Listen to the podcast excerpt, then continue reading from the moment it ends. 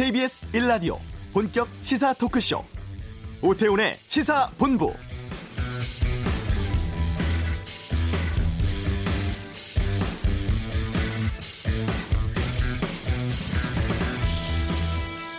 우리는 5천 년을 함께 살고 70년을 헤어져 살았습니다. 지난 70년 적대를 완전히 청산하고 다시 하나가 되기 위한 평화의 큰 걸음을 내딛자고 제안합니다. 어제 능라도 5일 경기장에서 15만 이상의 북한 주민에게 밝힌 문재인 대통령의 연설 내용입니다. 8천만 결의 손을 굳게 잡고 새로운 조국 만들어서 나갈 것이라는 남북 정상이 오늘 오전 백두산 천지에 도착을 했습니다. 그리고 함께 산보를 했죠. 2박 3일간의 평양 정상회담 일정의 마지막 날입니다. 오태훈의 시사본부 이번 남북 정상회담 성과와 과제 또 어제 발표된 선언에 담긴 비핵화에 대한 미국의 평가 등에 대해서 전문가와 함께 자세히 전해드리도록 하겠습니다. 전국 현안 두고 펼치는 전직 의원들의 빅매치 각설하고는 정상회담에 대한 여야의 다른 시각 듣겠습니다. 노변의 시사법정, 북한의 사법제도 다루겠습니다. 북한에서 들어오는 속보 상황도 방송 도중 여러분께 실시간으로 알려드리겠습니다. KBS 라디오 오태훈의 시사본부 지금 시작합니다.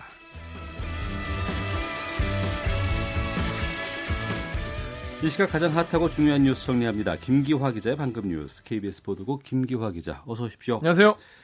남북 두 정상 부부가 천지에 같이 도착을 했죠. 그렇습니다. 한 오전 10시 20분쯤 도착했다고 하니까요. 한 2시간쯤 지났으니까 이제는 뭐 내려와서 오찬을 하고 있을 것 같습니다. 어, 평양 순안공항을 출발해서 뭐 거의 그 삼지연 거기까지 갔는데 그 공항에는 김영남 최고인민위의 상임위원장 리용호 외무상이 나와서 어, 배웅을 했고요.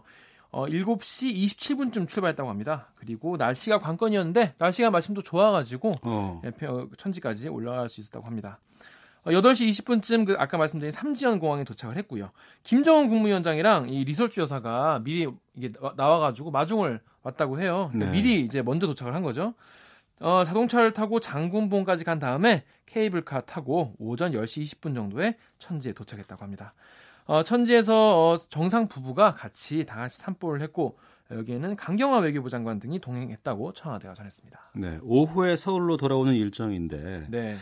그 유엔 총회 기간에 남북미 외교장관 회의가 추진될 수 있다 이런 소식도 들어왔거든요. 그렇습니다. 이 평양 선언의 후속 조치로 봐야 되겠죠? 그렇습니다. 앞으로 이제 돌아온 다음에 이제 하루 이틀 쉰 다음에 미국으로 다시 문 대통령이 가거든요. 네. 왜냐하면 이제 한미 정상회담을 트럼프 대통령과 가지고 이번에 그 평양 선언에 대해서 설명을 하고 결과에 대해서 어, 설명을 하고 이제 중재 외교가 이제 본격화되는 과정인데 이 과정 중에 하나입니다. 이거에 대해서 이제 어, 우리 측 비핵화 협상 어, 실무 대표인 이도훈 외교부 한반도 평화교섭본부장이 오늘 메인 프레스센터에서 이 정상회담 브리핑을 하다가 이런 말을 이런 얘기를 했습니다. 강경화 장관이 원래 ARF 때 남북미 장관 회의 한번 하자 이런 걸 추진하지 않았습니까? 네. 근데 그때 이제 분 이제 분위기가 그렇게 그런 분위기가 아니어가지고 성사가 안 됐는데 이번에 어떻게 좀 뉴욕에서 아니요 뭐 할 수 있을 것 같냐라고 물어보니까 어 굉장히 중요할 것 같다라면서 평양 성 평양 정상회담 성과를 토대로 해서 이번에는 다시 만날 수 있을지 여부에 대해서 돌아오는 대로 의논을 하겠다라고 밝혔습니다. 네, 미국의 반응 어떻게 나왔습니까? 어, 폼페이오 미 국무장관이 이 영변 핵시설 폐기를 IAEA 입회하에, 그러니까 전문가 입회하에라고 써 있지 않습니까? 진행 진행을 한다고 북한이 약속했다 이렇게 얘기를 했는데요. 네. 사실 이 앞에는 이제, 이제 상응하는 조치, 미국이 상응한 조치를 취할 때라는 조건이 붙어 있긴 했는데 폼페이오는 약간 앞서간 거죠. 당연히 얘네가 이걸 할 것이다라고 생각하고 이렇게 말했는데 이거에 대해서 약간 우리 기자들이 아 이거는 미국이 좀 앞서 나간 거 아니냐 이렇게 물어봤더니 사전에 논의된 게 무엇이 이제 북미 간에 있었을 수 있지만 미국 측의 요구 사항을 협상 초기 단계에 이미 담아낸 것일 수도 있다 이렇게 얘기를 했습니다. 네. 트럼프 대통령은 어떤 반응 보였어요? 트럼프 대통령은 또 굉장히 만족하다 이런 반응을 보였는데요. 어, 매우 좋은 소식, 훌륭한 반응이 왔다. 엄청난 진전 뭐 이런 말들을 썼습니다. 어, 기자들이 어, 조만간 김 위원장 만날 거냐 이렇게 물어봤더니 어, 그럴 것이다라고 답을 해서 네. 아마 2차 정상회담은 아마 뭐 가능하지 않겠냐 이런 분석이 나오고 있습니다. 그 아까도 말씀드렸지만은 북한이 상응하는 조치라는 단서를 달지 않았습니까? 네. 이거에 대해서는 지켜보자 이렇게 말하고 그냥 넘어갔습니다. 어, 폼페이오 장관도 아까 말씀드린 대로 이제 남북 정상회담 성과에 대해서 얘기를 했는데요. 사찰단 참관 아래 핵시설 미사일 발사장을 해체하기로 했, 한 것에 대해서는 환영을 한다. 그래서 북미 협상에 즉시 착수할 것이다. 라고 밝혔습니다. 또 비건 대북 정책 특별 대표 그리고 북산 측 협상 대표가 최대한 빨리 오스트리아 빈에서 만나자는 제안도 했죠. 어, 폼페이오 장관은 다음 주에 있는 이 유엔 총회 기간에 뉴욕에서 북한 리용호 외무상이 만나자고 요청했다는 것도 예전에 공개한 바 있지 않습니까? 그래서 이번에 남북미 회담이 되면 좋겠다 이런 얘기인데 폼페이오 장관은 특히 이번에 재개될 협상은 2021년 1월까지 어, 남 어, 완성된 이 북한의 신속한 비핵화를 통해서 북미 관계를 변화시키고 한반도 평화 체제를 구축하기 위한 출발점이 될 거라고 강조했는데 네. 이때가 그 북한이 언급한 그 트럼프의 첫 번째 임기 음. 끝나는 시점이기 때문에 미국 입장에서도 굉장히 중요한 시기입니다. 네. 아, 다음 뉴스입니다. 그 유은혜 사회부총리 후보자에 대한 청문회 어, 어제 있었는데 여야 입장이 많이 갈렸죠? 네, 뭐 당연히 뭐 그렇게 될 거라고 예상하긴 했는데요. 일단 더불어민주당은 어, 적임자다. 교육에 바꿀 책임 적임자다. 조속히 채택해 달라. 이렇게 얘기를 했습니다. 어, 인사청문회에서 의혹이 많이 나오긴 했지만 충분히 소명이 됐고 어, 장녀의 위장 전입 문제는 문재인 정부 기준보다 훨씬 더 이전의 일임에도 불구하고 정중히 사과하지 않았냐 음. 이렇게 얘기를 했습니다. 하지만 자유한국당은 어, 청문회 보고 채택 자체를 거부하기로 했습니다.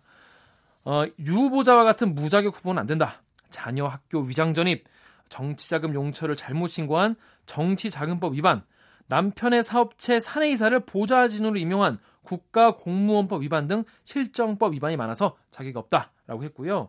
자진 사퇴를 촉구함과 동시에 실정법 위반 사항은 고발할 수도 있다고 얘기했습니다. 네. 유해용 전 대법원 수석재판연구관의 구속 여부가 이제 오늘 가려지는데 네.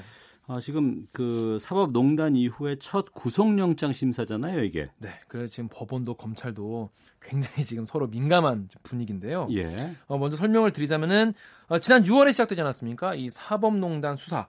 예, 구속영장 심사받는 인물은 이번 유해용 전 연구관이 처음인데요. 네. 어떤 혐의 받고 있냐면 어, 대법원 재판 연구관들이 작성한 보고서와 판결문 초고 같은 기밀 자료 수만 건을 무단으로 반출한 혐의를 받고 있습니다.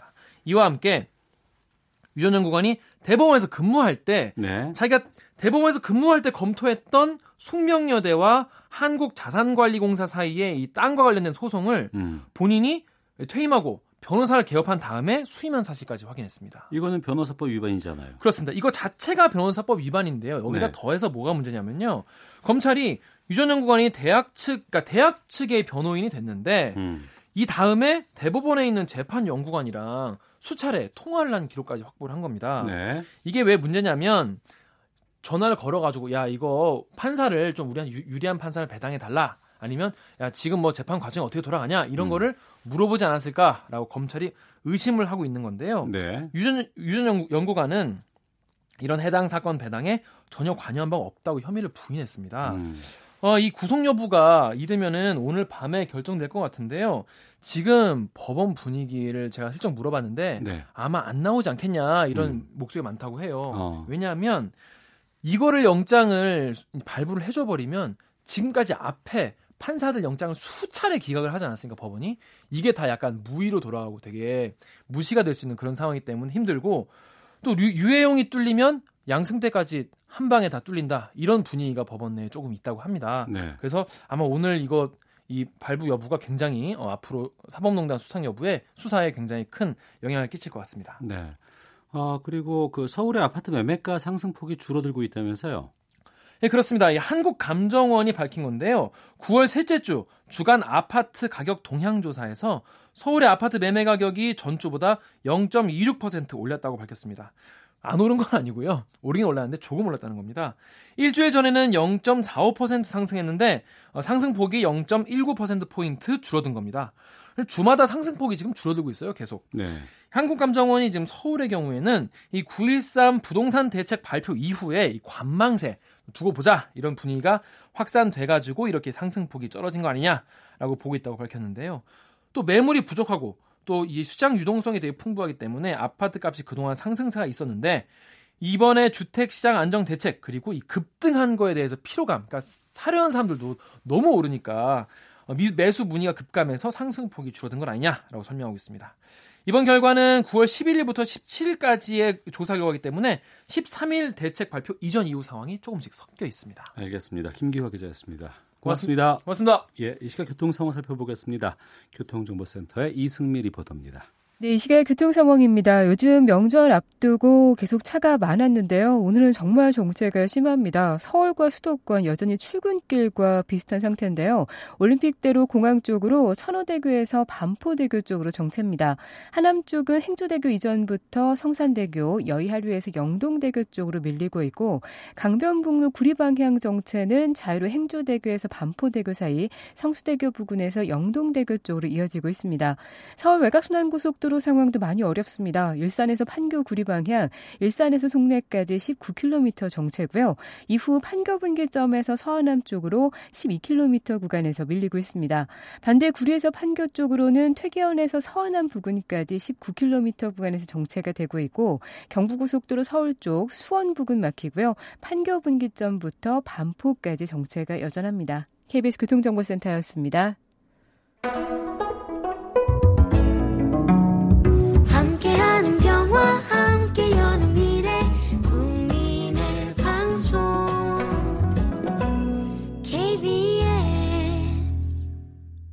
남북 정상이 함께 백두산에 올랐고 또 문 대통령은 삼지연 공항에서 바로 오늘 서울로 돌아올 예정입니다. 3차 남북 정상회담 2박 3일 일정의 마지막 날이죠. 아, KBS 북한부에서 오래 근무를 했습니다. 김정환 기자와 함께 오늘은 청원 이야기가 아닌 남북 정상회담의 의미 되짚어보는 시간으로 갖겠습니다. 어서 오십시오. 네, 안녕하십니까. 예.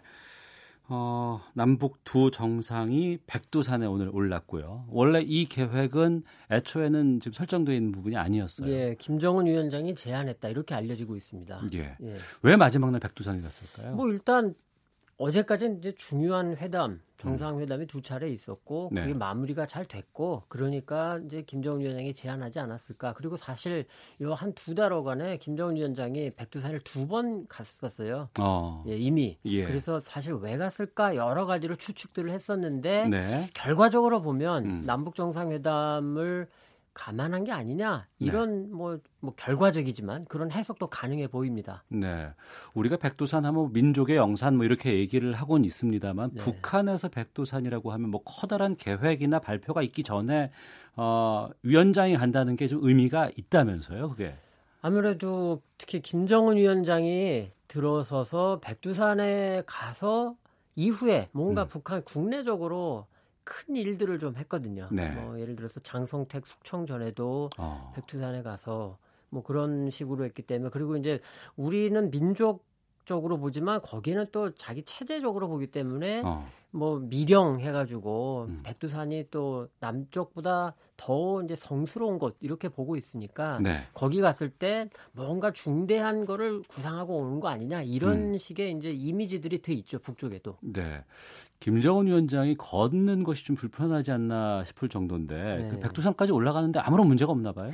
뭐 제가 사실 뭐 가보지를 저도 못해서 네. 정확하게는 모르겠는데 일단 백두산의 상당 부분 천지 근처까지 자동차로 가능한 것 같고요. 네. 그다음에 거기서부터 또 천지까지 케이블카가 있다고 합니다. 어. 그러니까 크게 문제는 없을 것 같고 오히려 예. 문 대통령 입장에서 예. 사실은 이제 지난 4.27때 트레킹을 해보고 싶다 그랬는데 예, 예, 예, 뭐 트레킹은 안 되실 것 같고 아마 어. 산책은 하셨다라고 지금 어, 소식은 들어와 있습니다. 예. 백두산 천지의 사진을 자신의 페이스북이나 뭐 SNS에 올리시는 우리 분들이 참 많이 계세요. 음, 중국 쪽에서 가서. 네, 그건 중국 예. 쪽인 거고 북한에서 천지를 보는 백두산은 또 다를 거 아니겠습니까? 뭐 아무래도 뭐 백두산에 어디에서 바라보냐에 따라서 어. 또 날씨, 시각에 따라서 보이는 풍광이 다 다르다고 하니까 예, 예. 뭐 그거는 뭐 당연히 그러겠죠. 네. 예. 오늘 삼지연 공항에서 이제 성남 공항으로 바로 이제 온다고 해요. 일단 예정은 그렇게 돼 있습니다. 예. 아, 알겠습니다. 오늘 마지막 날인데 지금 어제 합의하고 서명을 했던 9월 평양 공동 선언 이 부분도 좀 짚어보고 정리를 좀 해보도록 하겠습니다. 이제 이 어제 발표된 이 공동 선언을 통해서 북미 대화 이게 재개될 수 있을까라는 궁금증이 좀 있거든요. 일단 트럼프 대통령이 긍정적인 메시지를 트윗을 통해서 그 다음에 처음엔 트윗을 통해서 그리고 이후에는 기자들과 만나서 계속 쏟아놓고 있고 네. 그걸 받아서 폼페이오 국무장관이 이미 개인 성명 형식으로 북쪽에 제안을 했습니다. 네. 어, 오스트리아 빈에서 실무 협상을 하자 그리고 다음 주에 이제 뉴욕 이미 유엔 총회가 시작을 했는데 유엔 총회에서 북쪽의 리용호 외무상과 만나자라고 음. 던져놓은 상태입니다. 네. 이렇게 본다면 이미 그 남북 정상회담 전에 굉장히 음. 교착 상태였던 북미 대화 네. 협상이 재개되지 않냐 음. 지금 그 기대감은 커지는데 네.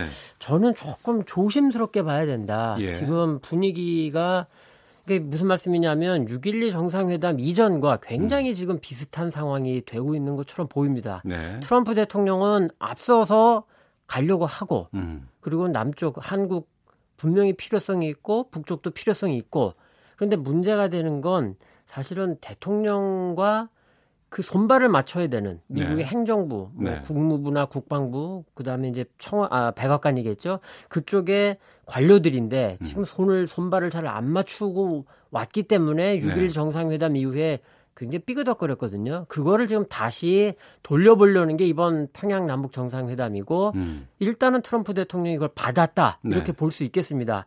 그래서 저는 이런 관점을 조금 청취자들께서 보시면 좋겠는데 이제는 미국이 정말 중요한 역할을 하느냐 안 하느냐. 음. 그러니까 이제 우리가 진실이 순간이란 표현을 써왔습니다. 특히 북한에 대해서 자 말로는 뭐 한반도 조선반도 비핵화 비핵화 뭐그 선대 유운이다 이런 식으로 해서 비핵화를 얘기했는데 정말 북한이 비핵화 하겠어? 어느 시점에 가서는 그게 진실 여부가 드러난다라는 음. 맥락에서 진실의 순간 음. 이런 표현을 썼는데 이제는 그 진실의 순간이 미국에게 다가간 거 아니냐 네. 무슨 말씀이냐 하면 북한은 분명히 이제 거듭 거듭 하겠다고 하고 음. 사실 보면 한국이 그거를 상당 부분 보증하는 지금 그런 구도가 되고 있거든요. 예. 미국이 그런데도 불구하고 지금 트럼프 대통령도 하겠다는 움직임은 있는데 음. 과연 북미 협상에 진지하겠느냐? 네.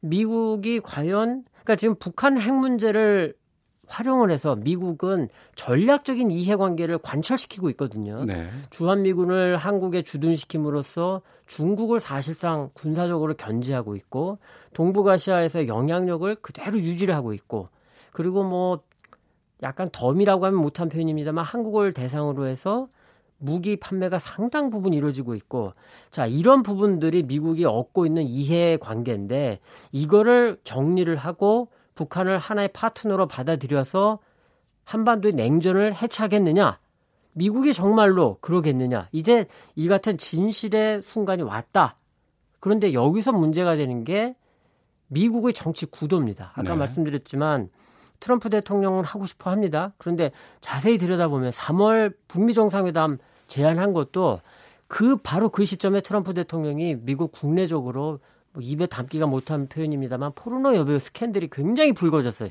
개인적인 위기가 왔어요. 그렇죠. 예. 그걸 덮기 위해서 뭔가 국면 전환을 필요했다라는 분석이 있고 이번에도 비슷한 게 밥 우드워드 기자가 공포, Fear라는 책을 지금 출판했는데 일주일 만에 지금 110만 권이 팔렸거든요. 러시아 게이트는 계속 진행되고 있고 트럼프 대통령으로서는 이거를 뭔가 더 방향을 좀 전환했으면 하는 게 있는데 문제는 네. 그 밑에 전문가나 관료들이 북한을 활용해서 미국이 전략적으로 얻을 수 있는 이해를 포기하고 혹은 상당 부분 접고 북한과 새로운 관계, 북미 관계를 수립해서 그럴 전략 의지가 있느냐? 이제 미국의 외교라는 게 사실은 우리가 하라는 대로 해라 이거거든요, 사실은. 미국의 입장은 저희가 잠시 뒤에 이제 국립 외교원 김현욱 교수와 함께 좀 자세한 이야기 좀 나눠볼까 하는데요. 그 앞서 말씀하신 그 부분들 있지 않습니까? 실무적인 그 회담을 오스트리아 빈에서 열겠다고 이제 아까 말씀을 하셨는데. 네.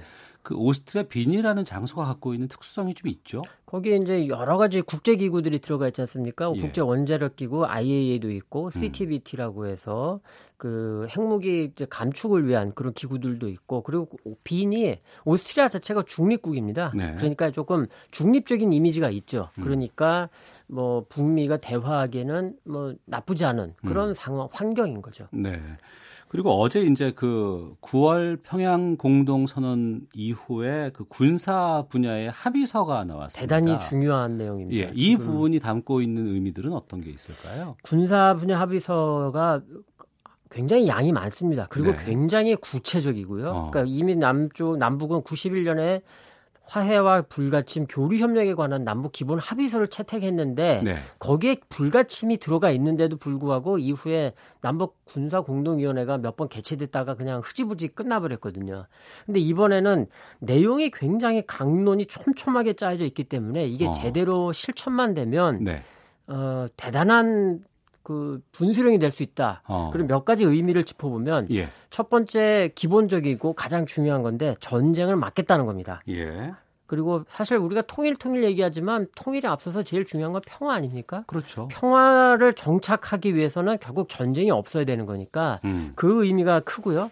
또 두 번째로 살펴볼 건 어제 이미 청와대도 밝혔습니다만 저도 군사 분야 합의서를 읽고서 이거는 사실상 남북이 종전 선언한 거 아니냐라는 어. 느낌이 바로 들었고 청와대도 이제 그렇게 설명을 했습니다. 네. 무슨 말씀이냐면 한국전 물론 미군이 주축이 돼서 유엔군이 참전을 했지만 사실상 핵심 당사국은 남과 북 아닙니까? 예. 두 핵심 적대 세력이 더 이상 안 싸우겠다. 음. 전쟁 안 하겠다. 종전 선언을 했어요. 이게 왜 또 중요하냐? 미국이 종전 선언에 지금 소극적이에요. 네. 그렇기 때문에 남북이 종전 선언을 사실상 한 것을 우리가 발판으로 미국을 설득을 할 수가 있는 거죠. 어. 미국을 지금 보면은 이번에 그 평양 공동 선언에 연내에 김정은 위원장이 이제 그 서울에 오는 거로 지금 돼 있지 않습니까? 네. 네.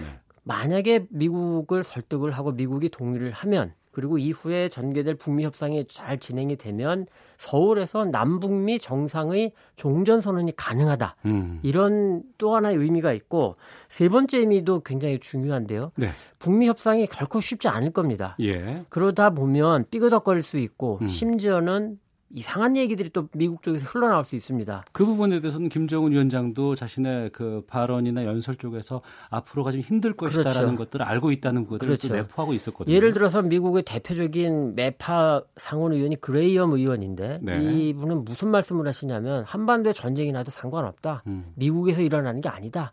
이런 말씀을 공공연하게 하는 분이거든요. 자, 북미 협상이 뭔가 교착이 되고 교착을 넘어서 더 이상 아주 뭔가 전쟁을 공격을 해서라도 북한 핵 미사일을 막아야 된다. 이를 또 이럴 때 남북은 더 이상 우리는 안 싸운다. 군사적 긴장 원하지 않는다. 그러니까 분단 단사국 당사국인 그 두 정상이 종전하겠다고 얘기를 하는데 미국에서 계속 종전선언을 안 하겠다고 하는 것도 명분이 약해지는 그렇죠. 거잖아요. 그렇기 때문에 이번 군사 분야 합의서가 대단히 중요하다. 어. 이렇게 평가를 해야 됩니다. 그런데 예. 문제는 이 내용 하나를 하나를 갖고서 어, 뭔가 또 시비가 걸릴 수 있다. 아. 아, 이런 우려가 있습니다. 예. 예. 무슨 말씀이냐면 군사 합의서에 보면은 남북 군사 공동위원회에서 더 논의를 하게 될 텐데요. 음. 대규모의 그러니까 해상, 지상, 뭐 육상에서의 대규모의 훈련을 중지하게 돼 있습니다. 네. 자, 당장 떠오르는 게 한미 연합 군사 훈련이죠. 음.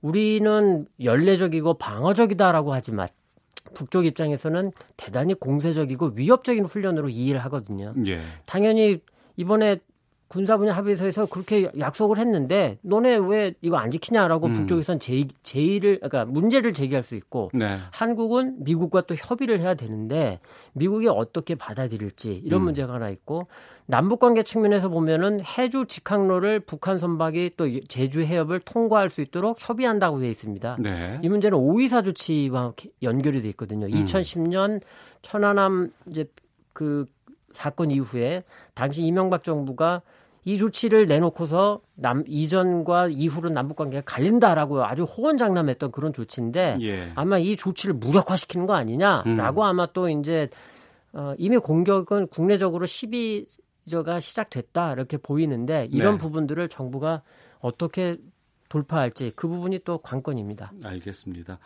아, 산적한 현안들이 많이 있고 또 넘어야 될 산도 많이 있습니다만 또 그 산이 있기 때문에 또 이것을 하나씩 하나씩 또 발걸음을 내디뎌야 되는 순간이 바로 지금이 아닐까 싶습니다. 자, KBS 김정환 기자와 오늘 말씀 나눠봤습니다. 오늘 말씀 고맙습니다. 네, 감사합니다. 헤드라인 뉴스입니다.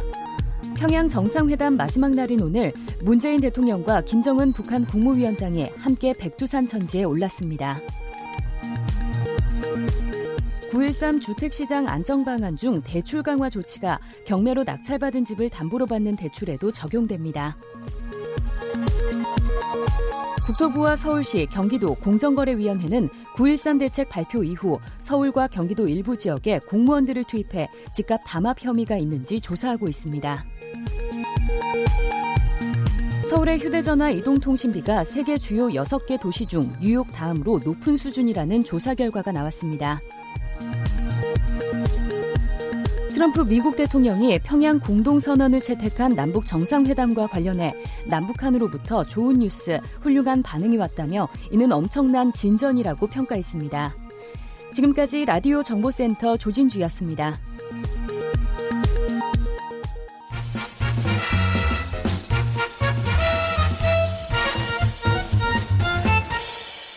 오태훈의 시사 본부. 네, 문재인 대통령이 만들어낸 비핵화 중재안에 대해서 이제 트럼프 대통령이 어떻게 반응할지 궁금해지는 시점입니다. 자, 월요일 외교전쟁 코너의 고정 게스트시죠. 국립외교원 김현욱 교수. 오늘도 좀 모셔서 자세한 내용을 좀 들어보도록 하겠습니다. 어서 오십시오. 예, 안녕하세요. 예. 먼저 2박 3일 동안의 정상회담 일정 어떻게 보셨습니까?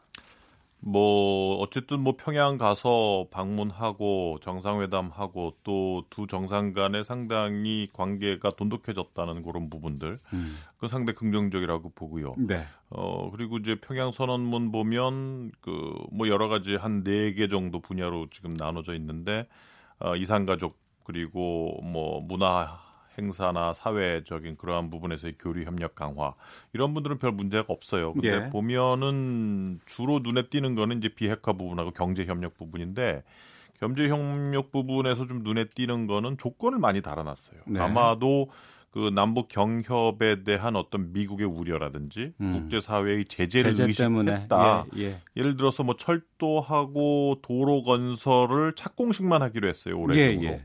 이제 본 건설에 안 들어가겠다는 음. 거죠. 그리고 뭐 개성공단이나 금강산 사업 같은 것도 뭐 어떤 적절한 조건이 여건이 갖춰준다면 이렇게 예, 예. 토를 달아놨습니다. 그래서 뭐 이런 거는 어쨌든 뭐 당연한 결과라고 보는데 어, 문제는 좀 비핵화 부분이에요. 비핵화 부분이 계속해서 지금까지 미국이 주장했던 바하고는 완전히 다른 음. 합의가 이끌어졌어요. 네. 뭐 이걸 부정적으로 보는 건 아니에요. 음. 그래서 아마 북한이 원하는 부분과 미국이 원하는 부분 간에 어떤 적절한 중재가 이번에 이루어졌다 이렇게 보는 게 맞겠죠. 네.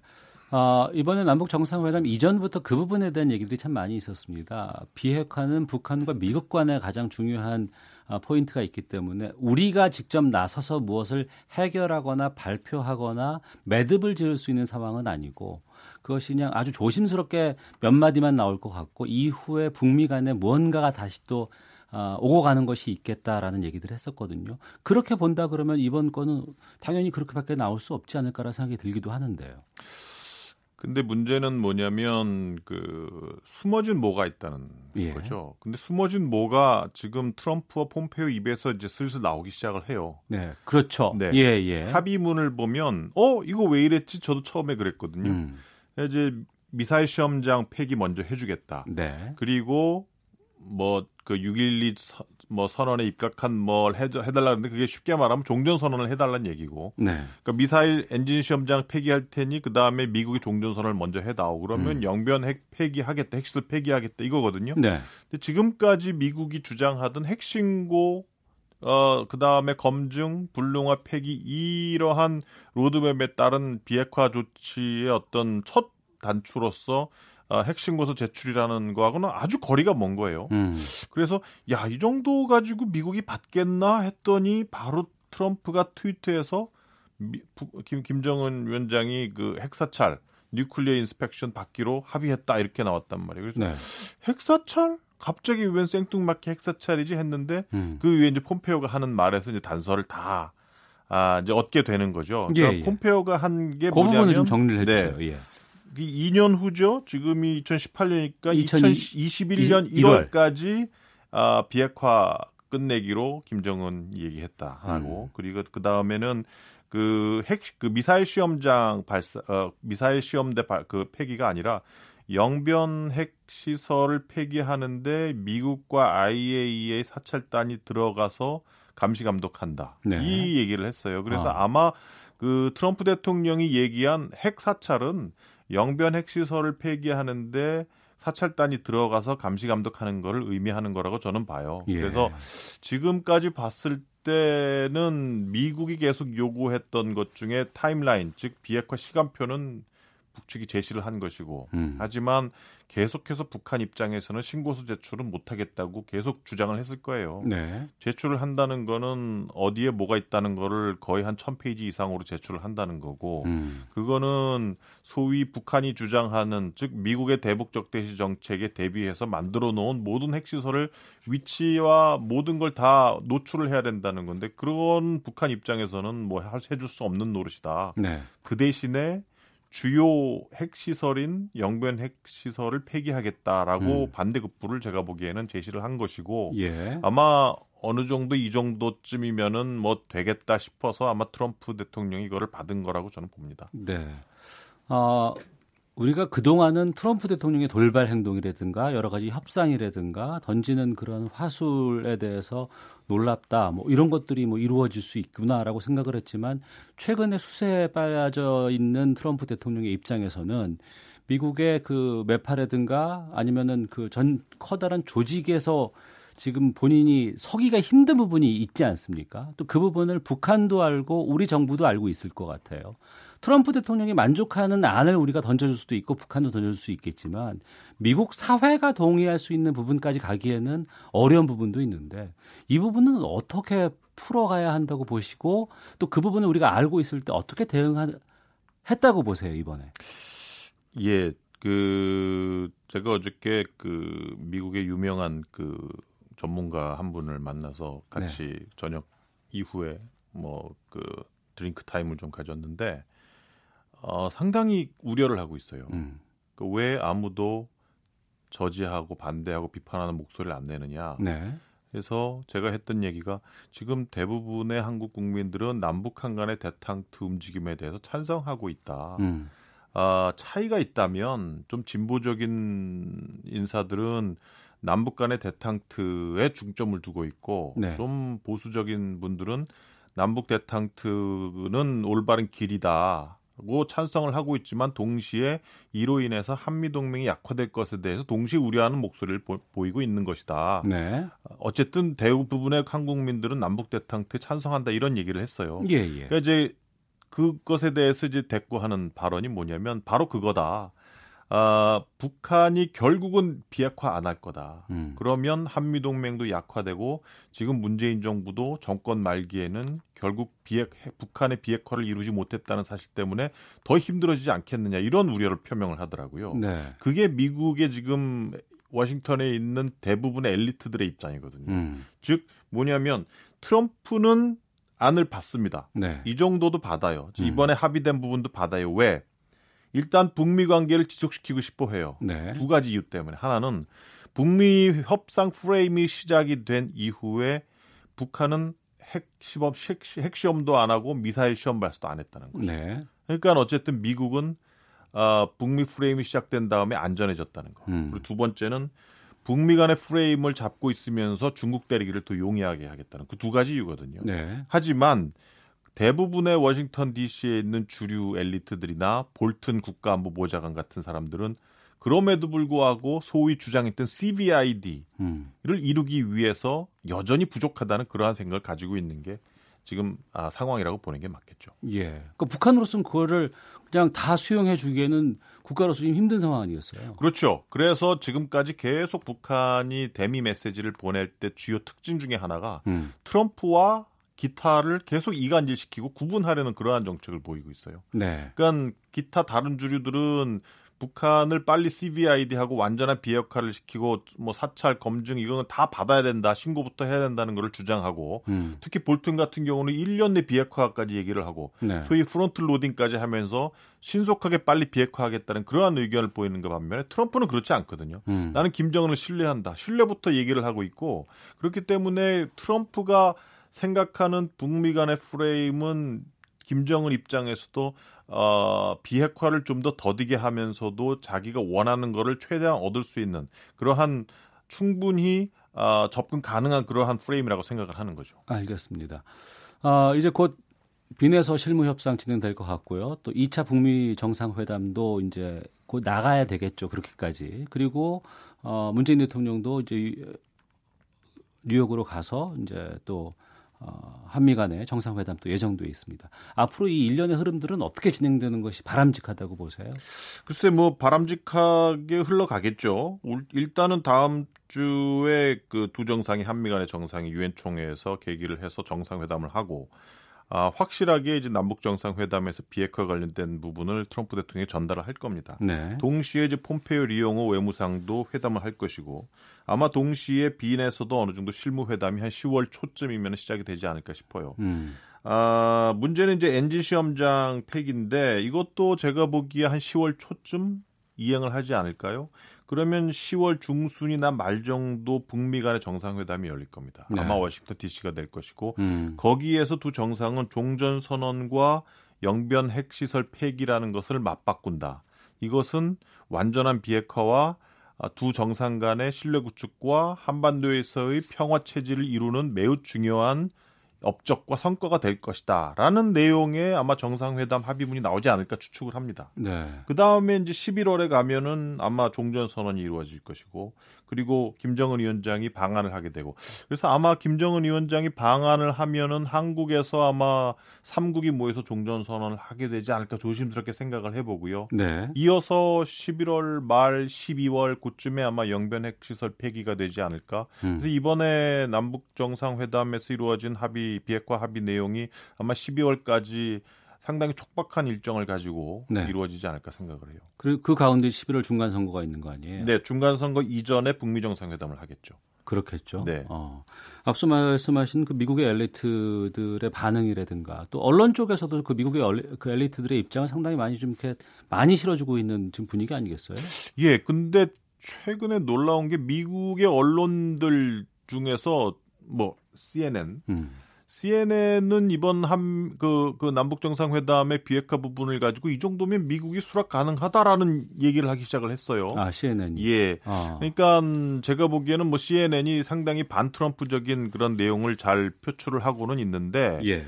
아, 이번에 북한이 타임라인을 제시를 했고 음. 또 핵신고 대신에 영변 핵시설 폐기라는 거를 제시를 했기 때문에 아마 뭐 등가성 차원에서는 한 이 정도면 종전 선언과 어느 정도 맞바꿔도 되지 않을까 하는 아. 그러한 평가가 있지 않나 싶어요. 아, 알겠습니다. 참 갈 길이 멉니다. 그 고비마다 하나씩 하나씩 좀 저희 방송에서 좀 제대로 좀 전망도 해보고 풀어보는 시간 갖도록 하겠습니다. 자 오늘 국립외교원의 김현욱 교수 함께했습니다. 말씀 고맙습니다. 네 고맙습니다. 네 1부 마치고요. 잠시 뒤 2부에서는 각설하고 해서 남북 정상회담에 여야의 의견 듣도록 하겠습니다. 뉴스 들으시고 2부에서 뵙겠습니다.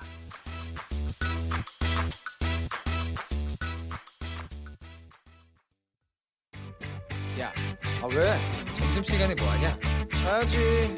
야 그러지 말고 이거 한번 들어봐. 아 뭔데?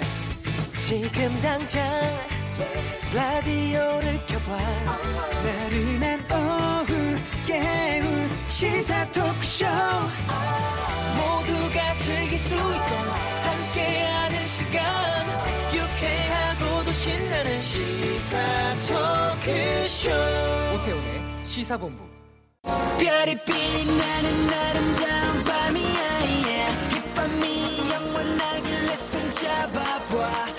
오늘의 이 순간 역시 역사는 훌륭한 화폭으로 길이 전할 것입니다. 우리 모두 문재인 대통령에게 열광적인 박수와 열렬한 환호를 보내줍시다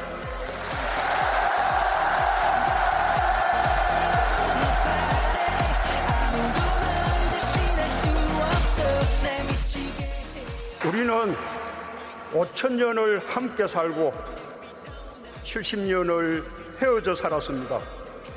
나는 오늘 이 자리에서 지난 70년 적대를 완전히 청산하고 다시 하나가 되기 위한 평화의 큰 걸음을 내딛자고 제안합니다.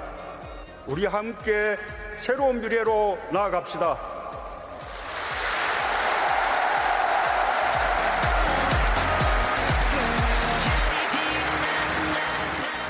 네, 어제 저녁이었습니다. 능라도 5일 경기장 15만의 북한 주민들이 어, 있는 앞에서 연설, 먼저 김정은 위원장의 발언, 그리고 문재인 대통령의 연설 내용들 들어보셨는데요. 촌철살인의 명쾌한 한마디부터 속 터지는 막말까지 한 주간의 말말말로 정치권 이슈를 정리해보는 각설하고 시간입니다. 더불어민주당의 최민희 전 의원, 자유한국당의 김용남 전 의원 두 분과 함께합니다. 두 분 어서 오십시오. 안녕하세요. 예.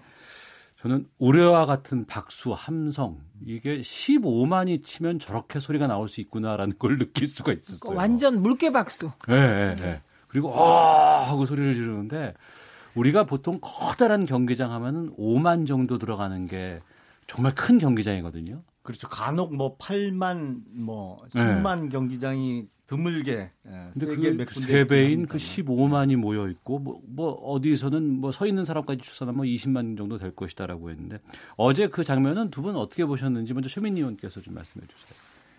저는 이번 과정에서 네.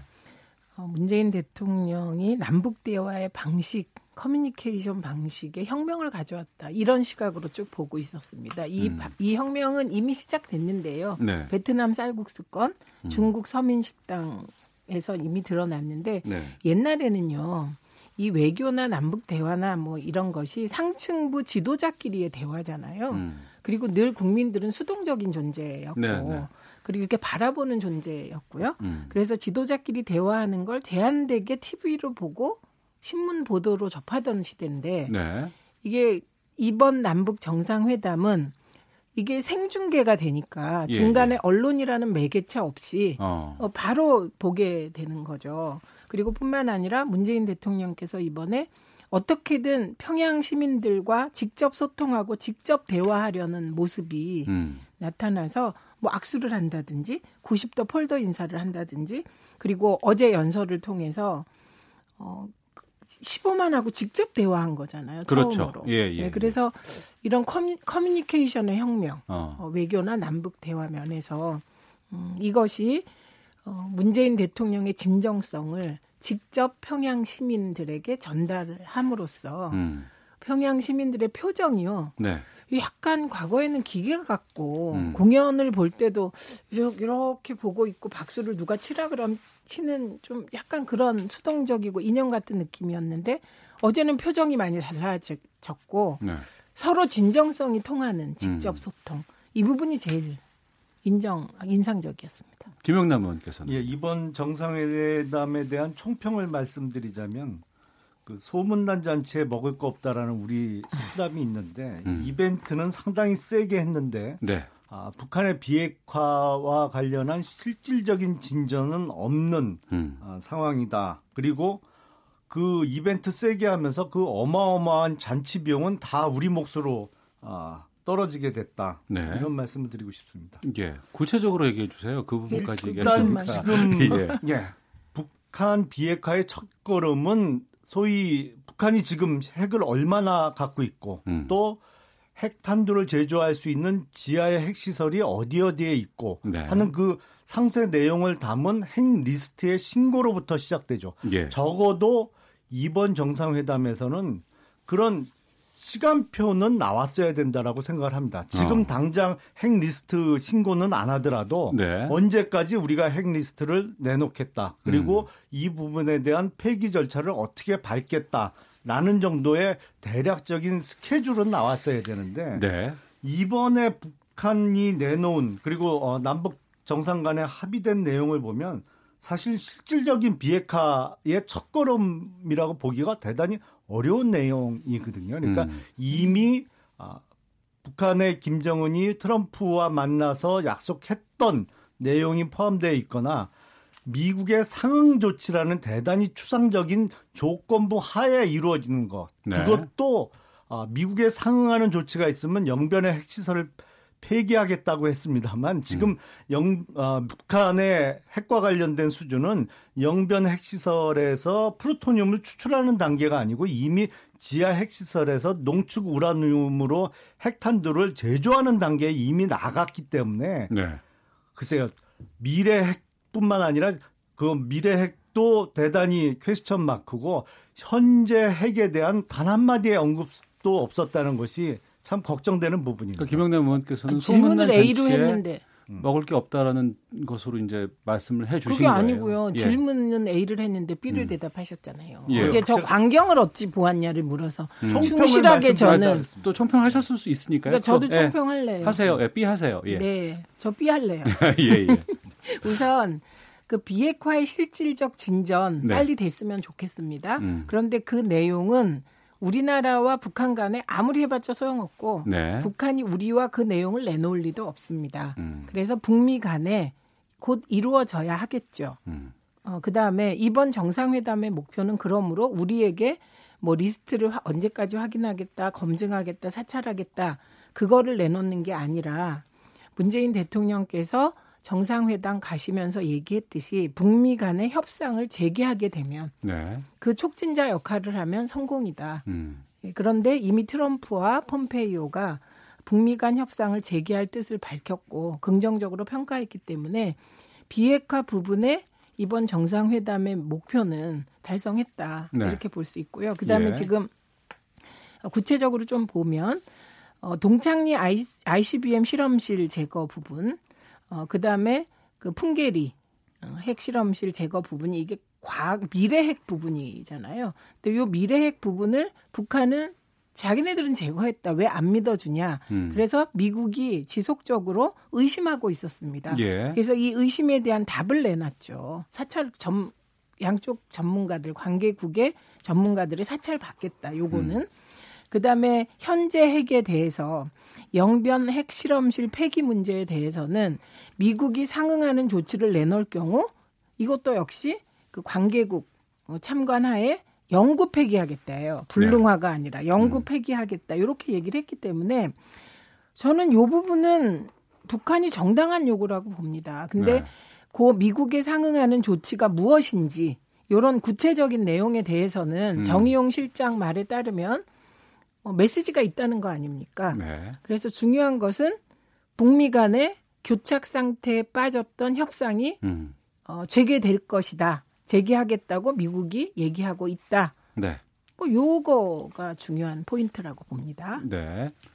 그 동창리 미사일 발사대 폐기를 어, 말씀하셨는데 북한은 이미 그 고정식 발사대 말고 이동식 발사대에서 어, 핵미사일을 쏠 수 있는 수준이기 때문에 음. 동창리에 있던 고정식 발사대 폐기한다 그래서 무슨 미래 핵 내지는 위협이 제거된다고 보기는 어려운 게 아닌가 싶습니다. 네. 아니 근데요 그 얘기를 예를 들면 북한이 이동식 고정식 ICBM 발사대가 있었다고 칩시다. 그러면 이, 이 ICBM이 폐기되는 과정에서 어, 고정식 폐기하고 이동식 폐기하고 이렇게 나가는 거 아닙니까? 아무것도 폐기하지 않은 것보다는 진전되는 거기 때문에 이게 협상이 뭐 아니면 돈은 아닌 것 같습니다. 알겠습니다. 예. 그러니까 이제 비핵화 부분에 대해서 이번에 담긴 게 상당히 좀 미진하다라는 네. 부, 또 의견도 주셨고 또 이거는 북미 간에 해결해야 될 문제이기 때문에 이번 그 남북 간의 아, 평화 협정의 아, 선언에 대해서 담길 수 있는 부분은 좀 한계가 있다라는 의견으로 좀 팽팽하게 나뉘고 있는데요.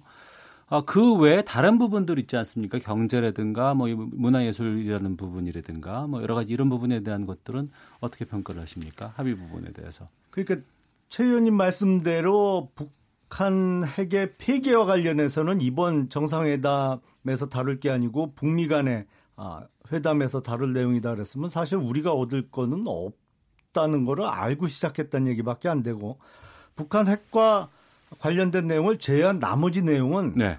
거의 대부분 유엔의 대북 제재 결의 위반 가능성이 매우 농후한 내용입니다. 그리고 음. 이게 지금 아, 철도와 도로 연결, 네. 말이 연결이지 그냥 북한의 철도하고 도로를 새로 깔아줘야 되는 상황인데 이게 110조가 들지 150조가 들지 알 수 없는 상황에서 앞서 제가 말씀드린 대로 어마어마한 잔치 비용은 결국 우리의 몫이다. 음. 아, 이게 아, 결론입니다. 예. 그러니까 북미 협상으로 실질적 비핵화가 이루어지지 않고 남북 간의 실질적 비핵화가 이루어질 수 있었다면 이게 그렇게 복잡했겠습니까? 음. 20년 넘게 이 문제가 이렇게 끌어올 오지 않죠. 이거는 우리 둘이 남북 간에 할 수 없는 문제이기 때문에 네. 그리고 우리가 정전 협상의 당사자도 못 되기 때문에 종전 선언까지 이렇게 복잡한 거 아닙니까? 그리고 이번에 어, 군사적으로 의미가 있었다고 생각합니다. 음. 그 그거를 헤드라인을 보면 남북 간의 내용상 내용상의 종전 평화 선언이 이루어졌다. 남북 네. 간에는. 네. 그래서 전쟁 없는 한반도 음. 뭐 얘기했다 이 부분이고 비핵화 관련해서도 남북 회담 있기 전에 김병준 비대위원장이 그런 네. 얘기를 했어요. 육성으로 음. 김정은 위원장이 예. 비핵화를 약속하면 그 의미를 받아들이겠다. 실제로 전 세계에 나가는 생중계 방송에서 음. 한반도의 핵무기점, 그다음에 핵 위력이 없는 어, 비핵화 선언을 실제로 한 거 아닙니까? 네. 그러니까 자유한국당이 좀 그런 약속했던 거 까먹지 말고 음. 좀 인정할 건 인정하고 갔으면 좋겠다 이렇게 생각하고. 예. 그다음에 남북 간 경제 교류나 협력 부분은 어, 삼림 개발 정도는 이제 제재 대상이 아니라고 하긴 하지만 그 제재 대상이 아니라고 하더라도 그 위원회에 신고하고 거기서 일정하게 이제 승인은 아니지만 음. 예, 헉, 뭐 어쨌든 어떤 절차를 밟아야 되기 때문에 기본적으로 어, 세계적인 유엔 제재가 풀리지 않으면 남북 간의 경제적 교류 음. 라는 의미가 요만큼만 들어가도 네. 진행하기가 쉽지 않겠죠. 그러니까 그거는 북미 간에 빨리 협상이 재개돼서 어, 우리가 남북 간의 실질적 경제 협력이 시작될 수 있었으면 좋겠습니다. 예. 김영남 의원님. 예, 좀 설명을 드려야 될 부분이 있는데 예, 예, 예. 이번에 보면 뭐 언론에서도 그렇게 표현을 많이 하던데 김정은의 육성으로 어, 한반도의 비핵화에 대해서 처음으로 언급했다. 그리고 어, 엄청난 의미를 부여하는 기사들이 많이 있습니다. 방금 최 의원님도 그런 취지에서 말씀을 하셨고요. 예. 아, 김정은의 육성 그대로 하자면 조선 반도의 비핵화를 언급한 부분이 있죠. 근데 음. 이게 이제 우리가 얘기하는 건 북한의 비핵화입니다. 예. 사실은 남한에는 지금 핵무기가 없죠. 없죠. 근데 예. 북한에서 얘기하는 소위 한반도의 비핵화라는 의미는 예. 유사시에 예. 아, 핵을 가진 미국의 소위 핵 우산의 보호가 이루어지지 않는 그러니까 네. 어떠한 경우에도 아, 뭐 쉽게 말씀드리면 남한이 적국으로부터 공격을 받더라도 미국의 핵우산의 보호가 놓여지지 않는 그런 상태까지 만드는 것을 의미하면서 한반도의 비핵화라는 용어를 북한이 그동안 계속 사용해 왔죠. 이전부터? 예, 예전부터. 그러니까 아. 우리가 얘기하는 비핵화는 당연히 지금 남한에는 핵무기가 없기 때문에 북한이 갖고 있는 핵무기를 폐기하는 것을 우리가 비핵화를 얘기하는데 북한이 얘기하는 그래서 우리가 이제 북한의 비핵화라는 표현을 씁니다. 근데 북한은 예전부터 한반도의 비핵화라는 용어를 써왔죠. 그 한반도의 비핵화라는 것은 어느 경우에도 핵을 가진 미국의 보호가 이루어지지 않는 상황을 의미하는 거기 때문에 김정은의 그 언급한 김정은이 언급한 조선반도의 비핵화는 우리가 생각하는 거하고는 전혀 엉뚱한 아, 김병준 비대위원장이 얘기하신 그 비핵화라는 부분과 김정은 위원장이 얘기했던 그 비핵화는 다른 것이다. 아니 아니 그렇죠. 이렇게 되면 안 됩니다. 예, 이거는 왜 안 되냐면 예. 이거는 남북 간의 비핵화 논의는 지금 시작된 게 아닙니다. 음. 최초의 비핵화 논의를 시작한 거는 노태우 정권이에요. 그래서 그때 이미 한반도 비핵화입니다. 북한 핵무기 제거가 아닙니다. 네. 그러니까 자유한국당만 그럼 지금까지도 노태우 대통령부터 우리가 계속 추구해 왔던 한반도 비핵화 선언까지 했어요. 자, 제가 설명 아닙니다. 잠깐 잠깐만요. 아니, 제가 마무리할게요. 제가 정리하겠습니다. 예, 두분 잠시만요. 아니, 예, 예. 북한 비 북한 핵무기 제거가 아닙니다. 예, 최민희 의원님께 30초로 마무리하는 네, 시간으로 할게요. 예. 한반도 비핵화이고요. 이게 6.15 선언 때도 한반도 비핵화이고요. 음. 이 한반도 비핵화 안에 네. 북한 핵무기 제거가 당연히 들어가는 것이고 뿐만 음. 아니라 미국이 가지고 있던 전술 핵무기를 언제 철거했는데요? 그걸 알아보시고 해야죠. 그러니까요. 그게 네. 만약에 한반도 비핵화가 아니고 북한 핵 제거 문제였다면 왜 전술 핵무기를 철거해 갑니까? 그러니까 한반도 예. 비핵화였습니다. 이 부분은 사실인데 그러시면 비핵화를 정리하는 게 참 어렵고 스튜디오 아닙니다. 안에서도 비핵화를 정리하기가 상당히 좀 힘든 상황까지 보고 있는데 알겠습니다. 아니 한반도 비핵화입니다. 이거는 아, 예, 청취자들께서 예, 예. 오해하실까봐 제가. 아 예 알겠습니다. 자 잠시 좀 정리하고 갈게요. 헤드라인 뉴스 듣고 정치권 반응에 대해서 좀 더 말씀을 좀 나눠보겠습니다. 헤드라인 뉴스입니다. 금융 시스템 전반의 안정 상황을 나타내는 금융 안정 지수가 2년 반 만에 주의 단계에 접근했습니다. 3년 연속 영업이익으로 이자 비용도 감당하지 못하는 한계 기업이 3천 곳이 넘는 것으로 파악됐습니다. 65세 이상 노인 중 소득 인정액 하위 70%에 지급되는 기초연금이 수급자 500만 명을 넘어섰습니다. 미국이 지난 5월 한국산 철강 제품에 쿼터를 적용한 이후 처음으로 품목 예외 신청을 승인한 사례가 나왔습니다. 경기도가 2022년까지 공공임대주택 20만 호를 공급하겠다고 밝혔습니다. 지금까지 라디오 정보센터 조진주였습니다. 이어서 기상청의 윤지수 씨입니다. 네, 미세먼지와 날씨 정보입니다. 오늘 대기 확산이 원활하고 비까지 내리기 때문에 대기 상태가 아주 좋습니다. 전국적으로 보통이거나 좋은 단계의 미세먼지 상황을 보일 것으로 예상이 됩니다. 오늘 비가 내리는 곳이 많습니다. 중부지방과 경상북도 지역 오후까지는 산발적으로 비나 빗방울이 좀 더 떨어지겠고 예상 강우량 5mm 안팎이 될 것으로 보이고요. 제주도 지방은 내일까지 20에서 60mm 가량 가끔 비가 내리겠습니다. 물론 내일도 전국 대부분 지역 비 예보가 있습니다. 내일은 남해상을 지나는 저기압 영향 때문인데요. 중부지방과 남해안 지역으로 20에서 60mm, 그밖에 남부지방 10에서 40mm의 가량의 비가 내리다가 오후부터는 비가 그칠 것으로 보고 있습니다. 오늘은 낮 최고 기온 서울, 울산, 독도 22도를 비롯해 전국은 21도에서 25도 사이가 예상됩니다. 오늘 전국에 비 예보가 있고 북한 지역도 날이 흐린 가운데 북한 쪽 강원도인 원산, 장전 일대로만 비 소식이 있겠습니다. 지금 서울 기온은 19도, 지금까지 서울에는 5mm의 비가 내렸습니다. 다음은 이 시각 교통 상황 알아보겠습니다. KBS 교통정보센터의 이승미 씨입니다.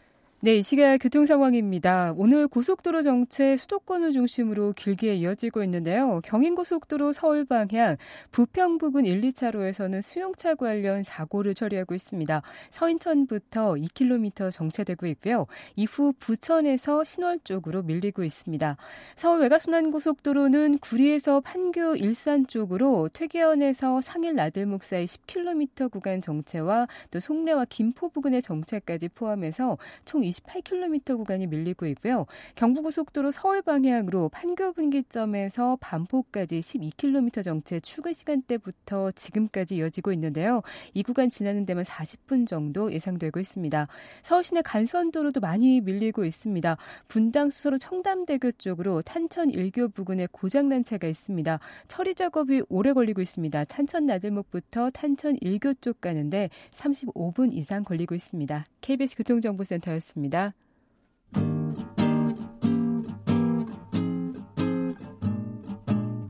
KBS 1라디오 오태훈의 시사본부 여러분의 참여로 더욱 풍성해집니다. 방송에 참여하고 싶으신 분은 문자 9730번으로 의견 보내주세요. 애플리케이션 콩과 마이케이는 무료입니다. 많은 참여 부탁드려요.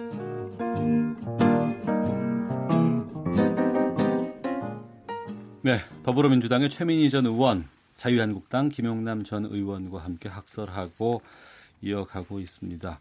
헤드라인 뉴스와 기상청의 여러 가지 미세먼지 정보가 나오는 과정에서도 두 분께서는 계속 비핵화 관련해서 여러 가지 얘기를 좀 주셨는데요. 이 정치권 반응을 좀 들어보도록 하겠습니다.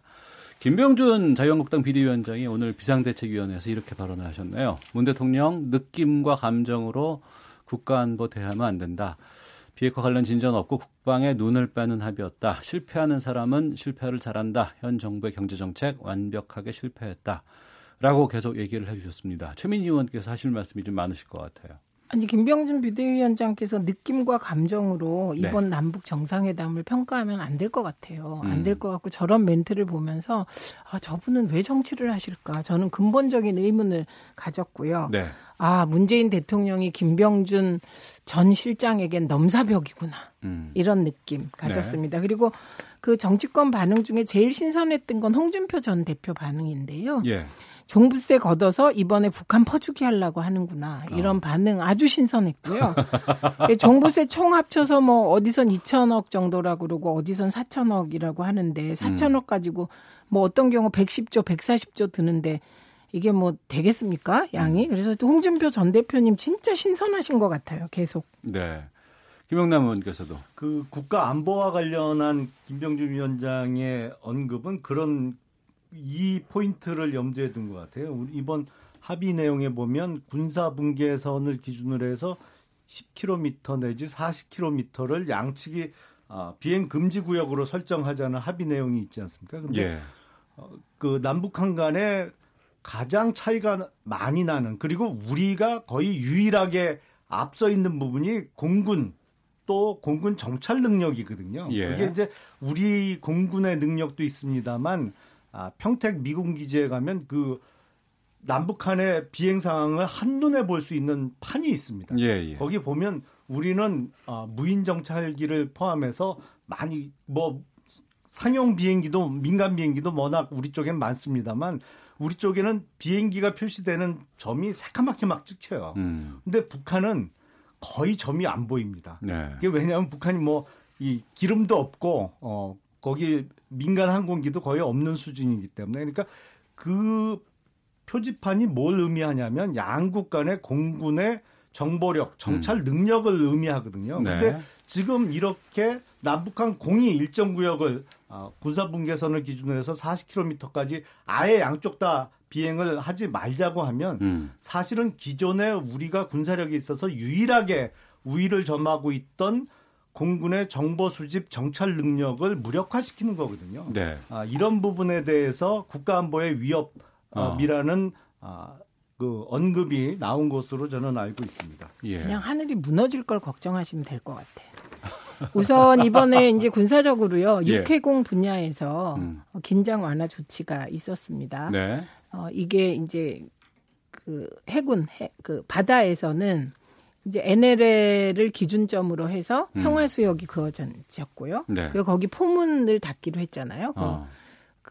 제가 이게 무기는 잘 몰라서 예. 어쨌든 그 해포의 포문을 닫기로 했는데 이 네. 해포가 북한은 여덟 개 있고 우리는 하나가 열려 있었다는 거 아닙니까? 예. 그러니까 어, 나름 고민한 결과다. 어. 그다음에 육지에서는 비무장 지대를 확 확장시켜 버린 거. 예. 어, 그리고 북한의 장사 정포도 뒤로 물리고 음. 예, 우리 쪽도 물리고. 그러니까 이게 평화의 구역을 넓힌 거. 네. 그다음에 그 걱정하시 걱정하시지 않아도 되는 게 북한을 그럼 과연 우리가 비행기를 띄워서 정찰해서 북한 소식을 아냐 그건 음. 아닌 것 같습니다. 음. 다른 수단도 많이 있기 때문에 네. 그건 아닌 것 같고 그럼에도 불구하고 지금 우리가 남북 간에 합의한 육해공 분야의 평화 조치 또한 음. 그건 미국과 긴밀히 협의해야 됩니다. 네. 우리의 경우는 작전권이 우리한테 없기 때문에 예, 미국하고 합의를 해 나가는 과정에서 좀 더 세심하게 잘 살펴보길 기대합니다. 예, 청취자께서 두 분의 여러 가지 그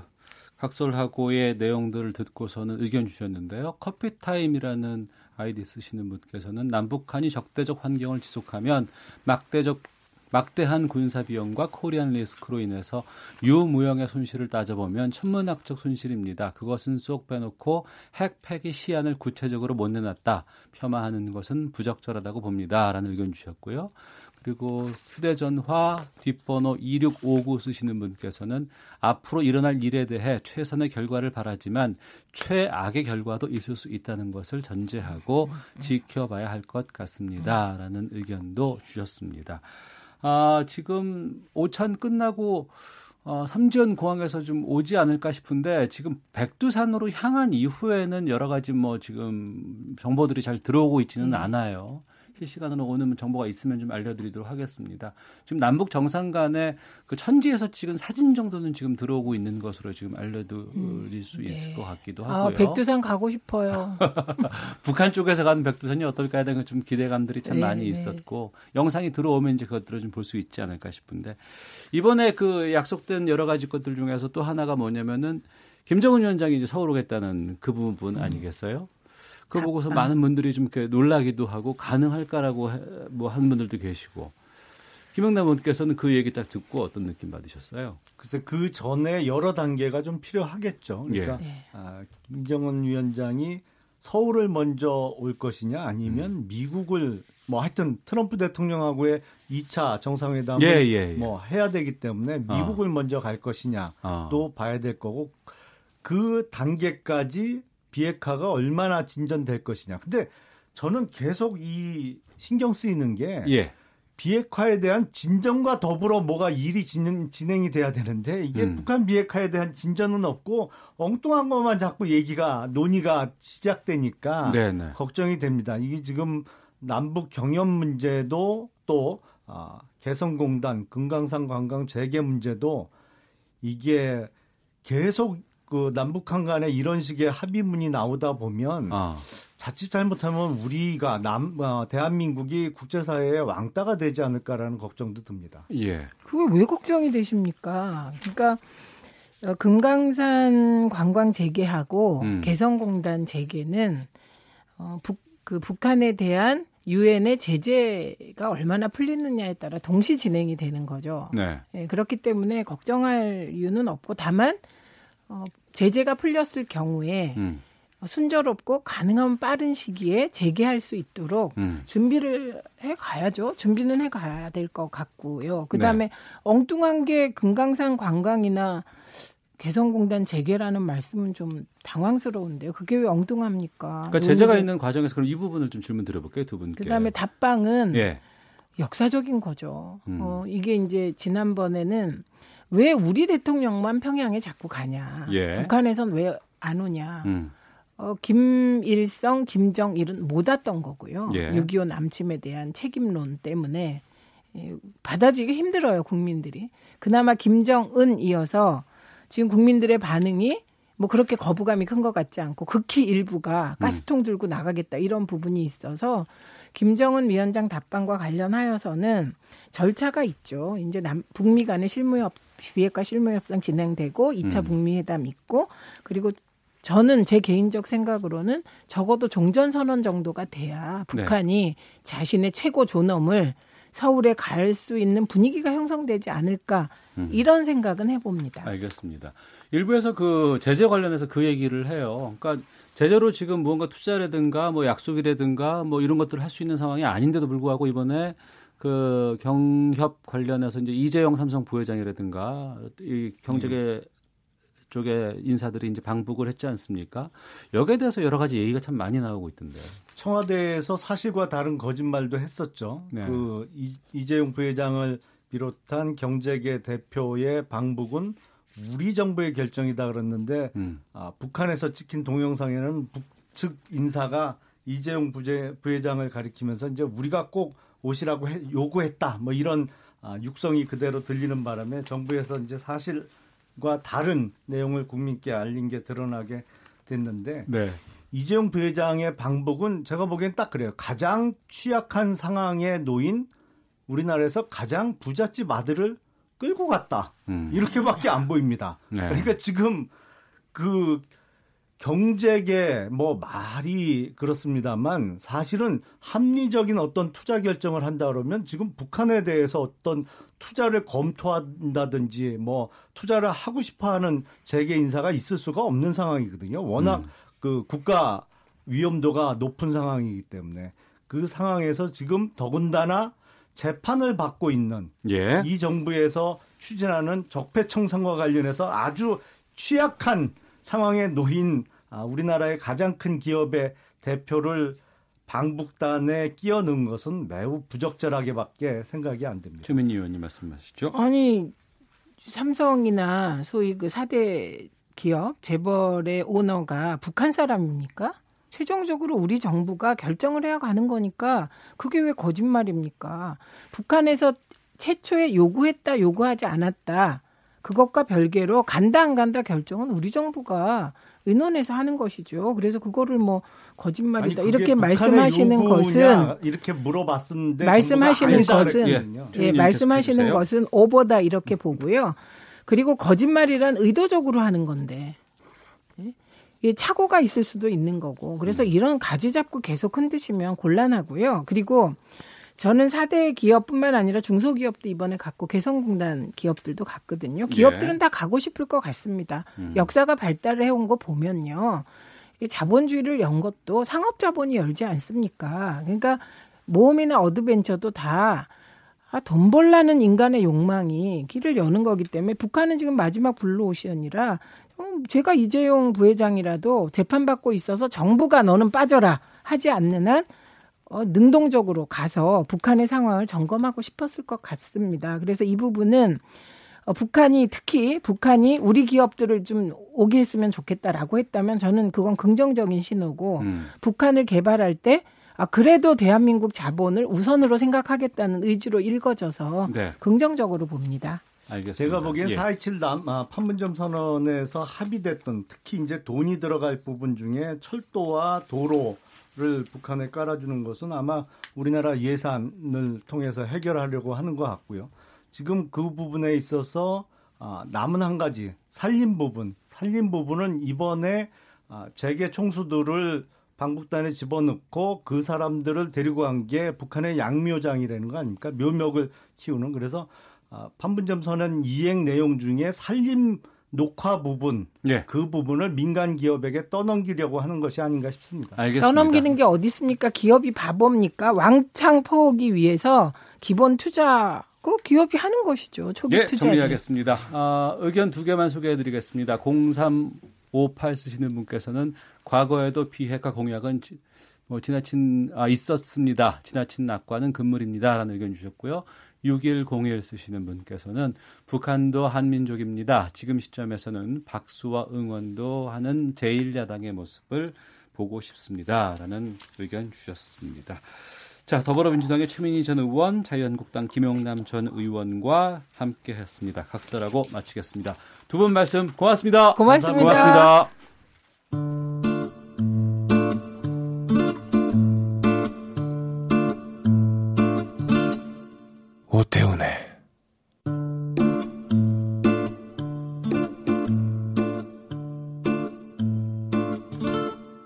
시사본부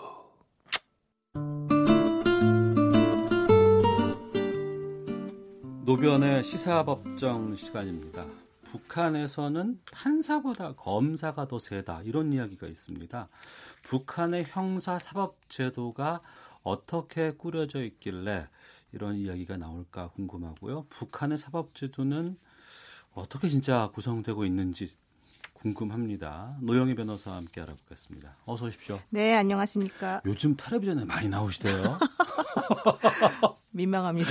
여기저기 많이 뵀어요. 전 네. 제가 그렇게 말을 빨리 하는 줄 몰랐는데 아, 예. 방송 보고 깜짝 놀랐습니다. 오늘 천천히 한번 해보겠습니다. 아, 빨리 해주셔도 좋아요. 네, 괜찮습니다. 자, 예. 먼저 북한과 우리나라의 형사사법제도가 체계가 뭐 다른 겁니까? 어떻게 다른지 좀 음, 알려주세요. 우리 같은 경우에는 검찰 단계, 그러니까 경찰과 검찰 단계에서 수사를 하고 네. 검사가 기소를 하면 재판하는 단계로 가잖아요. 예. 그리고 1, 2, 3심을 거치는 건데 음. 북한 같은 경우는 수사, 예심, 그리고 기소라고 하는 그 절차가 세분화가 되어 있고요. 그 수사 단계에서 기소하기 예. 전까지. 그리고 나중에 재판을 합니다. 그런데 음. 재판할 때에 우리는 3급 그러니까 삼심제가 사실 원칙이잖아요. 예. 북한 같은 경우는 물론 법원은 세, 세 개가 있어요. 그러니까 음. 지역 재판 인민재판소, 그다음에 도 재판소, 중앙 재판소가 있는데 예. 실질적으로 재판은 2심제처럼 운영이 되고 있다고 합니다. 2심제래요? 네네. 어. 그러니까 제일 우리나라 대법원에 해당하는 게 중앙재판소라고 하는 곳인데 예. 중앙재판소까지 가는 것은 거의 없다. 어. 아주 중요한 거 아니면 예. 대부분은 2심제로 끝난다. 이렇게 보시는 게 맞고요. 예. 되게 재밌어요. 그 북한 헌법 헌법과 북한 형사소송법을 한번 찾아서 읽어보시게 되면 음. 되게 재밌는데 그 읽어봐도 괜찮아요? 네, 읽어보십시오.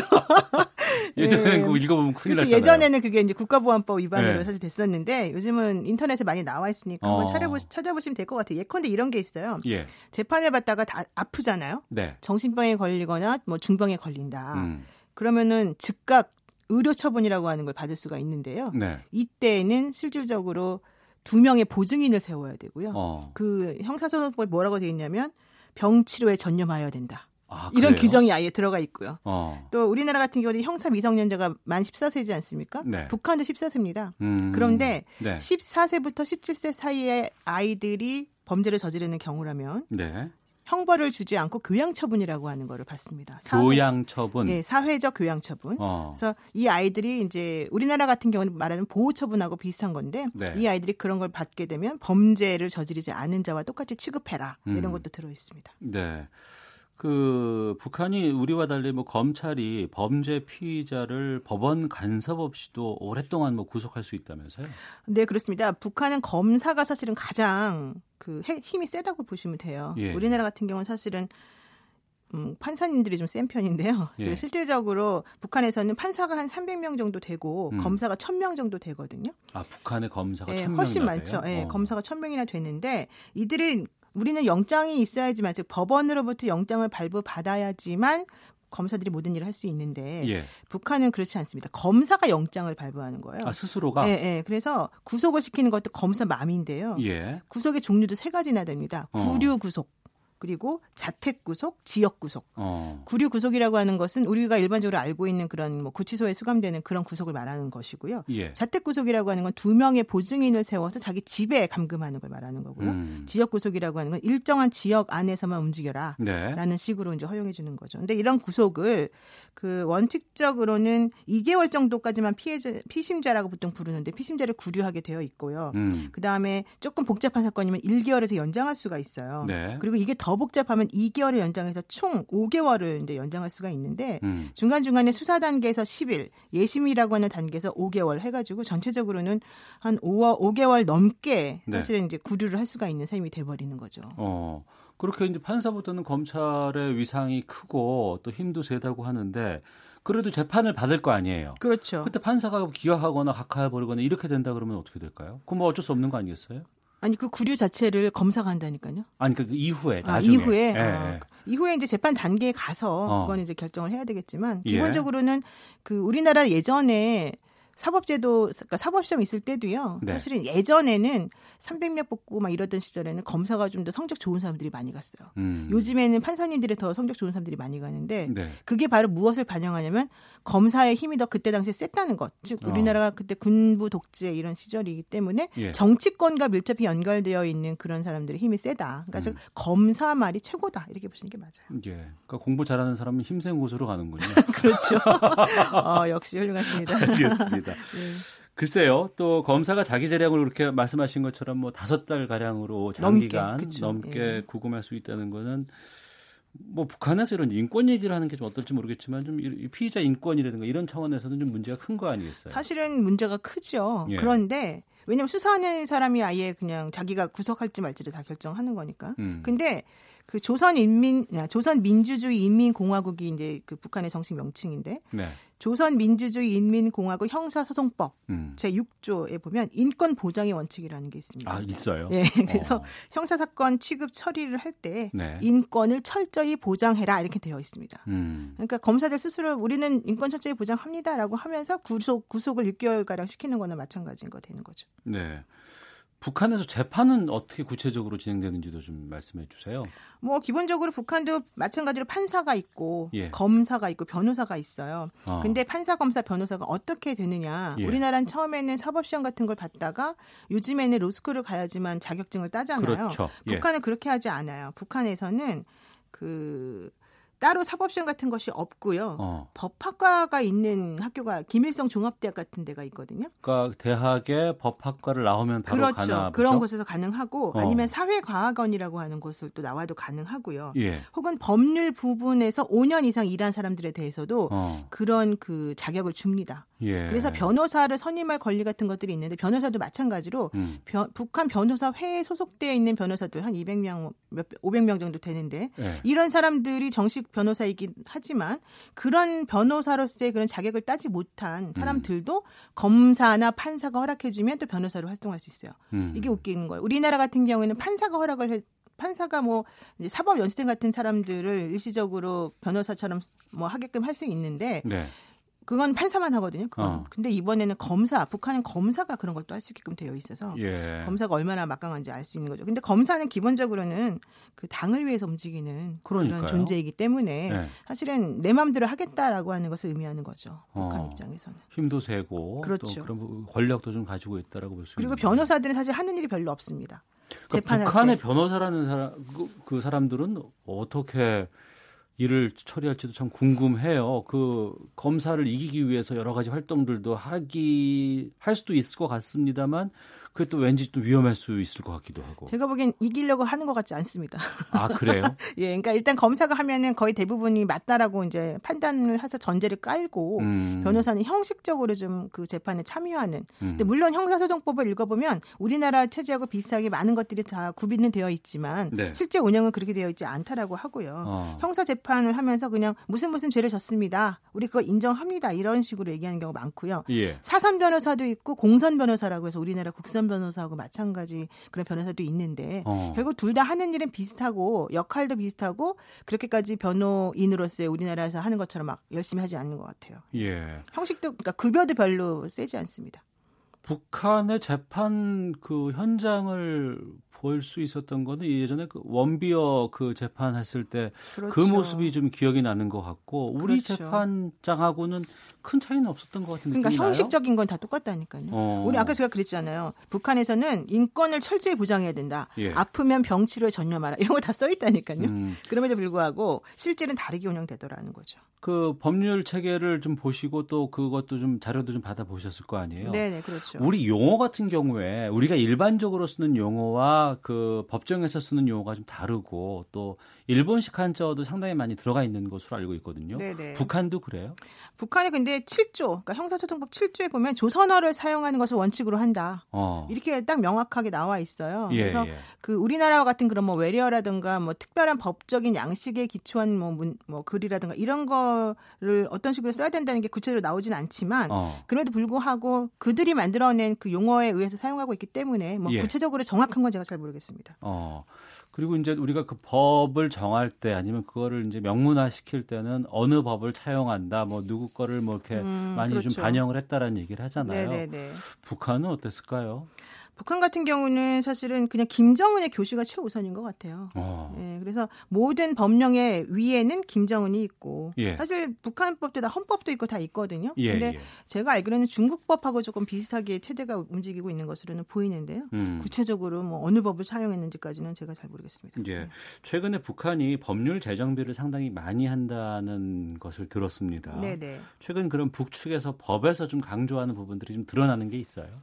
어, 맞아요. 이게 요즘에 좀 많이 변화된 모습인데요. 네. 예전에는 통치를 강조했고 음. 사실은 그 체제에 반하는 것을 절대 못하게끔 하는 게 제일 우선적이었는데요. 네. 요즘에는 좀 대외 협력, 음. 경제, 음. 그리고 언론과 관련된 방송법 음. 이런 것들이 사실 눈에 띄게 좀 개정이 많이 됐습니다. 네. 사실 형사소송법도 2012년에 이제 개정이 됐는데요. 그 새로운 흐름에 발맞추어서 아마 김정은 위원장이 어, 이렇게 좀 바꾸고 있는 게 아닌가라는 생각이 지금 들고 있거든요. 음. 실질적으로는 뭐 그 개성공단법이라고 하는 게 있잖아요. 네. 이것도 북한법이에요. 어. 그러니까 우리 기업이 들어가서 일할 수 있는 네. 그런 구체적인 절차와 관련된 것들을 내놓고 있는 건데요. 예. 제일 중요한 건 아마도 이제 문재인 대통령 가서 하는 것도 우리가 보면 알겠지만 예. 경제 발전을 최우선시하겠다라고 하는 어. 그런 생각 때문에 앞으로 그 법 발전도 혹은 법 개정도 그런 쪽으로 이루어지는 것 같습니다. 네. 이미 과거에 우리가 그런 적이 있었어요. 금강산 관광도 갔었고. 그렇죠. 개성공단도 활성화가 돼서 많은 그 생산을 해왔었던 데인데 네네. 그곳은 북한 땅이잖아요. 그렇죠. 그러면 이제 이런 상법이라든가 민법 부분에서 이게 조율해야 될 부분들도 많이 있었을 것 같고 그 안에서의 여러 가지 범죄라든가 이런 것들이 있었을 때 어떻게 처리했을까라는 궁금증도 좀 있거든요. 사실 그래서 원비어가 그러니까 미국 시민인 원비어조차도 예. 그런 식으로 우리가 보기에는 좀 허무맹랑한 제대로 된 절차를 밟지 않은 절, 재판을 받았잖아요. 예. 제가 보기에는 그런 식으로 인권이 유린되는 경우가 많았을 것 같고 음. 음. 절차가 제대로 갖춰졌다라는 주장만 하실 뿐이지 실제 그런 절차가 제대로 이행됐는지에 대한 것은 아무도 알 수 없지 않을까 네. 생각 좀 해보고 있습니다. 그 부분을 앞으로 이제 서서히 좀 준비를 그렇죠. 좀 해야 되지 않을까 싶은데 그 남북한의 법 체계를 앞으로 뭐 통일을 전제로 하지 않더라도 서서히 좀 이렇게 교류가 활성화된다고 했을 경우에 그렇죠. 그거를 좀 맞추는 일이 보통이 아니지 않을까 싶기도 합니다만 맞습니다. 이제 북한 같은 경우는 예를 들면 최고위층의 교시, 노동당 교약, 규약 그다음에 노동당 강령 및 지침 이런 네. 것들이 가장 중요하잖아요. 예, 근데 예. 우리나라 같은 경우에는 헌법이 가장 중요하거든요. 음. 그러니까 우리나라하고 이 북한하고는 아예 체계 자체가 다르다라고 판단할 수 있는 거죠. 네. 어. 이전에 독일 같은 경우도 그런 전례가 있지 않았겠습니까? 네, 네, 네. 그러니까 서로 간에 체제가 다르고 체제가 네. 다르기 때문에 법을 사용하는 방안이라든가 방식이라든가 적용하는 것들도 차이가 좀 있었을 것 같은데 그랬을 때 그런 조율 같은 건 어떻게 했을까 싶어요. 그러게 말입니다. 이게 2015년도 그 법무부에서 통일과 법률이라고 하는 학술지를 펴낸 적이 있었었는데요. 예. 이제 여기에 의하게 되면은 통일 이후에는 아마도 기존의 북한 정권이 임명했던 판검사들을 해임해야 되는 게 아니냐 이런 얘기 담겨져 있다고 그래요. 어. 그러면서 이제 1990년대에 동서독이 통일되었던 독일 사례를 예로 들고 있었었는데요. 예. 독일의 경우에는 통일 이후에는 옛 동독 지역에서 동독 출신 판검사에게는 한시적 재판권만을 인정하고 어. 이후에 심사를 통해서 그중에 3분의 1만 재임명하고 나머지는 전부 다 어, 해임시켜 버렸습니다. 예. 그래서 구체적으로 판사가 7, 뭐 1,580명이었는데 700명 정도밖에 안 남았고요. 음. 검사는 1,300명 정도였는데 393명만 재임명이 된 거죠. 네. 이런 식으로 그 도, 통일된 독일에서 민주화라고 하는 것하고 역행될 수 있는 그런 체제나 뭐 이런 기구가 있다고 한다면 음. 그들을 모두 이제 좀 정비하는 방식으로 이루어졌었는데 네. 아마도 우리도 그런 식의 그런 그 법률 정비 체제를 좀 갖추게 되지 않을까 어. 생각이 좀 들고 있습니다. 예. 그것들을 준비하기 위한 뭐 연구회 같은 것들도 좀 미리 좀 꾸려야 되지 않을까 싶은데 있어요? 있어요. 그 대한 법률 그러니까 대한 변호사협회에서도 통일법 연구회도 있고 사실은 그 각, 각종 강의 같은 것들을 통해서 음. 그 많이 준비를 시키고 있고요. 네. 또 이제 그 통일부에서도 많이 노력하고 있습니다. 알겠습니다. 변호사, 뭐 법무부, 법원 등에서도 통일법 연구가 이루어지고 있다고 하니까 아, 또 좀 지켜보도록 하겠습니다. 노변의 시사법정 노영희 변호사와 함께했습니다. 오늘 말씀 고맙습니다. 네, 고맙습니다. 예. 오태훈의 시사본부 오늘 준비한 소식은 여기까지입니다. 저는 내일 오후 12시 20분에 다시 인사드리겠습니다. 내일 뵙겠습니다. 안녕히 계십시오.